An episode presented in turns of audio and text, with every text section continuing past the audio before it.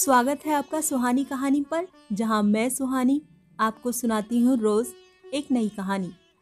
आज की कहानी है हादसे और हौसले, जिसको लिखा है मालती जोशी ने।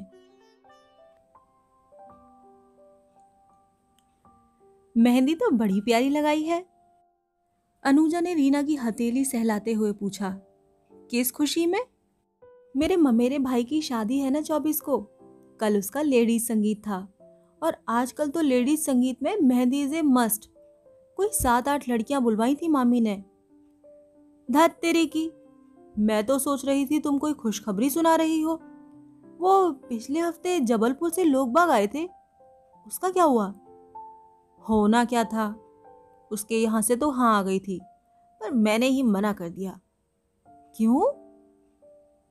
उसकी सैलरी पता है, सिर्फ 35,000, 35,000 ओनली। बताओ, इतने में गुजारा होता है आजकल? मुझे तो किसी को बताने में भी शर्म आएगी। अनुजा कुछ बोली नहीं, सिर्फ उसे घूरती रही। ये अब तुम मेरे घर वालों की तरह शुरू मत हो जाना। हमारी दादी जी बोली, तेरे दादाजी तो 350 पर रिटायर हुए थे। माताश्री बोली, मेरी शादी हुई तब तेरे पापा की तनख्वाह सिर्फ 1,500 थी। अरे किस जमाने की बात कर रही हो भाई, आज तुम अपनी काम वाली को 1,500 दे रही हो। तुमने वो दिल्ली वाला प्रपोजल नाहक रिजेक्ट कर दिया। लड़के की सैलरी भी अच्छी थी और पिता का बिजनेस भी था। तुम्हें बताया तो था, 3-3 अनब्याही बहनें थीं, उनको निपटाते निपटाते ही आधी जिंदगी गुजर जाती। अपनी लाइफ कब एंजॉय करते? और सिर्फ शादी पर ही तो सब कुछ समाप्त नहीं हो जाता, जिंदगी भर करना पड़ता है। तुम तो कोई इकलौता बंदा ढूंढ लो। वो भी देख चुकी हूँ, नासिक का प्रपोजल था, लड़का इकलौता था, पर घर एकदम बाबा आदम के ज़माने का। रेनोवेट करवाएंगे तब भी कोई फर्क नहीं पड़ेगा। इकलौते चिराग हैं तो अलग रहने का सवाल ही नहीं उठता। रीना, आजकल तुम्हारी बड़ी फिक्र होने लगी है। क्यों? ये जबलपुर वाला कितने नंबर का था? 16वां। क्या? मुझे डर लग रहा है हालत कहीं कविता मैडम जैसी ना हो जाए। ये दोस्त होकर ऐसी बद्दुआ तो मत दो, कहते हुए रीना उठ खड़ी हुई। कुर्सी सरकाते हुए जैसे ही उसने इधर उधर नजर दौड़ाई, उसे जैसे लकवा मार गया। कविता मैडम ठीक बगल वाली मेज पर बैठी थीं। वे कब आईं उन्हें पता ही नहीं चला। दोनों ने उन्हें साथ ही देखा और उनके पसीने छूट गए। हेलो, कविता मैडम ने अपने हमेशा वाले अंदाज में विश किया। दोनों ने बाहर की राह ली। कैंटीन का कांच वाला दरवाज़ा ठेल कर वे बाहर आईं और कुछ क्षण खड़े रहकर खोलकर सांस ली। दिल दोनों के बुरी तरह धड़क रहे थे। उन्होंने सुन लिया होगा क्या? कितना सुना होगा? कम से कम बद्दुआ वाली बात तो जरूर ही सुनी होगी। तुम्हें उनका नाम लेने की क्या जरूरत थी? मैंने तो सिर्फ तुम्हें वार्न करना चाहा था, इसीलिए उनका उदाहरण दे डाला।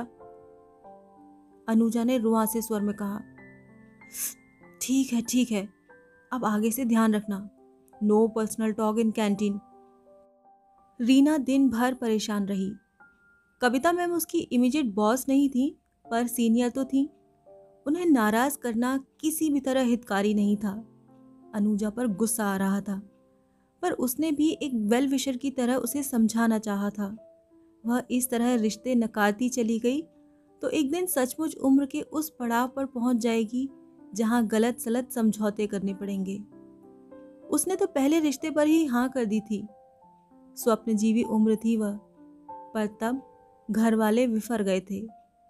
अपनी सुंदर गुणी कमाऊ कन्या के लिए वे अच्छे से अच्छा वर चाहते थे। वह रिश्ता रीना की मौसी लाई थी। यहाँ से इनकार आने पर उनका मुंह सूज गया था। कहती थी, देखती हूँ अब कौन सा राजकुमार आता है। राजकुमार न सही, पर ढंग का आदमी तो हो। यहाँ तो एक से एक नमूने आ रहे हैं।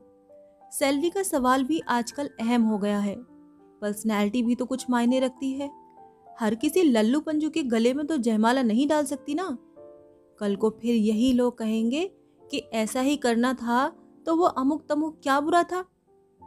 पहले तो इन्हीं लोगों ने सपनों को हवा दी और अब यही लोग परेशान हो रहे हैं। फिर कई बार ऐसा भी हुआ कि जो लड़का उसे पसंद आ गया उसी ने रिजेक्ट कर दिया। फिर कई दिन तक वह अवसाद से उबर नहीं पाती है। पंडित, पुरोहित, मित्र, परिजन, मैरिज ब्यूरो सब जुटे हुए हैं, पर बात बन ही नहीं रही है तो वो क्या करे। ऐसे में अनुजा ने कविता मैम का उदाहरण देकर उसे तो एकदम हताशा के गर्त में ही ढकेल दिया था।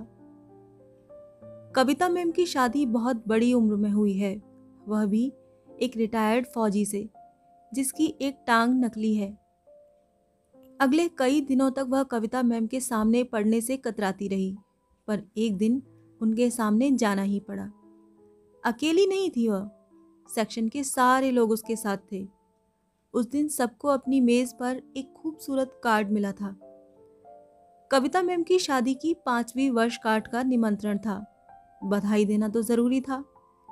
सब लोग दल बांधकर उनके केबिन में पहुंचे थे। वे हंसकर बोली, शादी की सालगिरह का तो बहाना है, दरअसल घर को रेनोवेट किया है, उसी की पार्टी है। मैम, इससे तो अच्छा था आप नया घर ले लेती, पुराने वाले को रेनोवेट करवाने में मेहनत भी ज़्यादा लगती है और पैसा भी, फिर भी पुराना लुक तो जाता ही नहीं। अलका ने कहा, मेरी भी यही इच्छा थी, पर क्या करूं? मैं घर को छोड़ना चाहती हूं, पर वह मुझे नहीं छोड़ता। मतलब? वे हंस दी, अपनी स्वच्छ निर्मल हंसी। बोली, शादी के बाद मैं अपने फ्लैट में रहने चली गई थी। मुश्किल से 2 साल रह पाई थी कि माँ गुजर गईं। पापा के लिए घर लौटना ही पड़ा। फिर पापा चले गए। अमेरिका वासी दोनों भाई उस मौके पर आए थे। बोले, हमें तो वापस लौटना नहीं है, यह घर आज से तुम्हारा हुआ, चाहे बेचो चाहे रख लो, तुम्हारी मर्जी। तो इसे माँ बाप का आशीर्वाद समझकर मैंने रख लिया।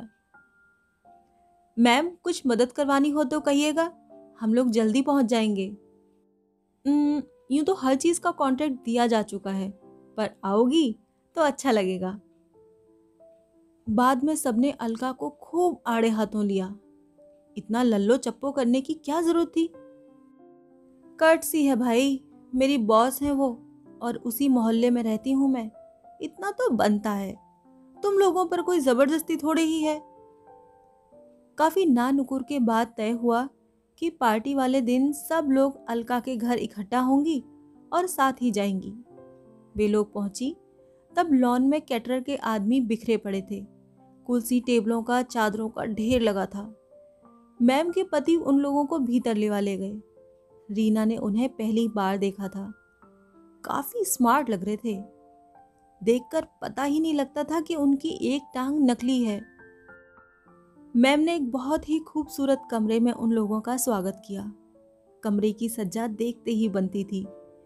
अनुजा तो एकदम बोल पड़ी, मैम कमरे का इंटीरियर तो बहुत ही प्यारा है, किससे करवाया? इस कमरे पर मैंने सबसे ज़्यादा खर्च किया है। ये मेरे पापा का कमरा है। जीवन के 14-15 साल उन्होंने इसी कमरे में गुजारे हैं। कैसे? सालों पहले उनका एक एक्सीडेंट हुआ था, जिसने उनकी दुनिया ही बदल दी। एक्सीडेंट में प्राण तो बच गए थे, पर कमर के नीचे का पूरा शरीर लुंज-पुंज हो गया था। उनकी दुनिया इसी कमरे में सिमट कर रह गई थी। उस एक्सीडेंट ने उनका ही नहीं, हमारा भी जीवन बदल दिया था। पढ़ाई छोड़कर मुझे नौकरी करनी पड़ी थी, क्योंकि घर पर कमाने वाला कोई नहीं था। भाई लोग पढ़ रहे थे। वे लोग अब कहाँ हैं? उस दिन बताया था ना, यूएसए में। बड़ा वाला इंजीनियर बना तो हमें कुछ आस जगी थी, पर वह बाहर जाने की फिराक में था। 1-2 साल यहाँ नौकरी की और फिर अमेरिका चला गया। सिर्फ शादी के लिए एक बार आया था, और दूसरी बार पापा की मृत्यु पर। छोटा भी उसी की राह पर चला, उसने तो शादी भी वहीं की, बस पापा के मरने पर आया था। शायद इसीलिए मैम आपकी शादी बहुत लेट हुई ना? शिल्पी ने डरते डरते पूछा। हाँ, ऐसा ही समझ लो। पापा का एक्सीडेंट ना हुआ होता तो आज हम शादी की 18वीं या 20वीं सालगिरह मना रहे होते। मतलब आप सर को पहले से जानती थी? अनुजा ने पूछा। हाँ, कॉलेज से ही जानती थी। तय था कि पढ़ाई पूरी होते ही घर वालों से बात करेंगे। हम दोनों के माँ बाप मना भी करते तब भी शादी तो हमें करनी ही थी। पर विधि को कुछ और मंजूर था। पापा का एक्सीडेंट हो गया और मेरी दुनिया ही बदल गई। फिर मैंने जयदीप से कहा कि मेरा तो अब इस चक्रव्यूह से निकलना मुश्किल है, पर मैं तुम्हें आज़ाद करती हूँ। अच्छी सी लड़की देखकर शादी कर लो। शादी तो उन्होंने नहीं की, पर शायद डिप्रेशन में आकर आर्मी ज्वाइन कर ली। बरसों बरस हमें उनका पता ही नहीं चला। फिर एक दिन खबर मिली कि युद्ध में अपना एक पैर गंवाकर लौटे हैं। आर्मी के आदमी थे। तुरंत ही कृत्रिम पैर की व्यवस्था हो गई, पर आत्मविश्वास वह तो चूर चूर हो गया था। वह कौन लौटाता? मैंने अपंगता को बहुत निकट से देखा था। उस पीड़ा को परोक्ष रूप से ही सही अनुभव किया था। सारा संकोच त्याग कर मैं उनके पास गई और विवाह का प्रस्ताव रख दिया। बहुत नाराज हुए। उनके अहम को गहरी ठेस लगी थी। बोले, मैं समर्थ हूँ, सक्षम हूँ, मुझे किसी की दया की जरूरत नहीं है। मैंने कहा, आपको नहीं होगी, पर मुझे दया और सहारे की ज़रूरत है। इतने सालों से घर परिवार का बोझ ढोते ढोते मैं थक गई हूँ। आपको अब मेरी मदद करनी ही होगी। मैंने सालों इंतज़ार किया है। बड़ी मुश्किल से उन्हें राज़ी किया जा सका। बिना किसी टीम टाम के हमारी शादी हो गई। मैं उनके नन्हे से फ्लैट में आ गई। वे मेरी दुनिया के सबसे खूबसूरत दिन थे। पर अच्छी चीज़ें ज़्यादा दिन तक नहीं रहती ना, वैसा ही हुआ। सालों साल पापा की सेवा करते करते माँ थक गई थी। बेटों के विदेश में बस जाने से टूट भी गई थी। वे भीतर ही भीतर कितना छींच गई थी, इसका पता तब चला जब वे एक दिन सोईं तो उठी ही नहीं। बेमन से ही सही घर लौटना पड़ा। पापा को फ्लैट में ले जाना नामुमकिन था। जयदीप बड़ी मुश्किल से यहाँ रहने को तैयार हुए, पर पापा की उन्होंने जो सेवा की उसका वर्णन नहीं किया जा सकता। उनके बेटों ने भी ऐसी सेवा नहीं की होगी। बेटे तो खैर पहले ही भाग खड़े हुए थे। पापा के मरने के बाद ही लौटे, आखिरी बार। मैम, कभी बच्चों के बारे में नहीं सोचा? शिल्पा ने डरते डरते एक और सवाल उछाल दिया। समय ही कहाँ था, और अब तो उम्र भी नहीं है।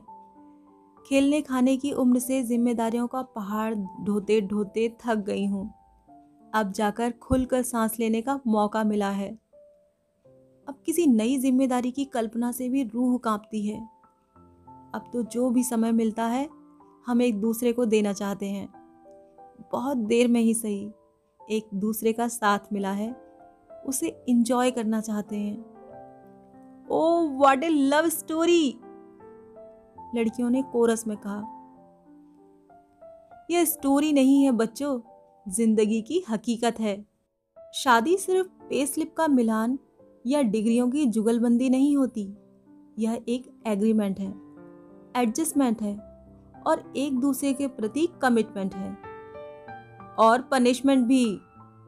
सबने चौंक कर देखा। 3 पीस सूट में सजे जयदीप खड़े मुस्कुरा रहे थे। उनका खिला खिला चेहरा उनकी अपनी बात को झुटला रहा था।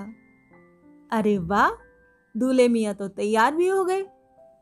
हाँ, और अब आप भी अपने लेक्चर को फुल स्टॉप देकर अपना हुलिया सुधार लें। 7 बजने को हैं। बाप रे, बोलती है तो बोलती ही चली जाती है।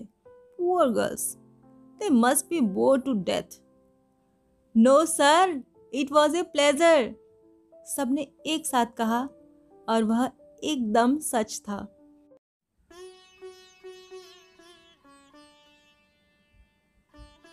हादसे और हौसले बाय मालती जोशी। आपको ये कहानी कैसी लगी कमेंट सेक्शन में ज़रूर लिखिएगा और सब्सक्राइब कीजिएगा। अगर आप चाहते हैं कि मैं आपकी पसंद की कोई कहानी सुनाऊं, तो आप मुझे उस कहानी का PDF या लिंक suhanikahani22@gmail.com पर शेयर कर सकते हैं। मिलती हूँ अगली कहानी में, तब तक के लिए विदा।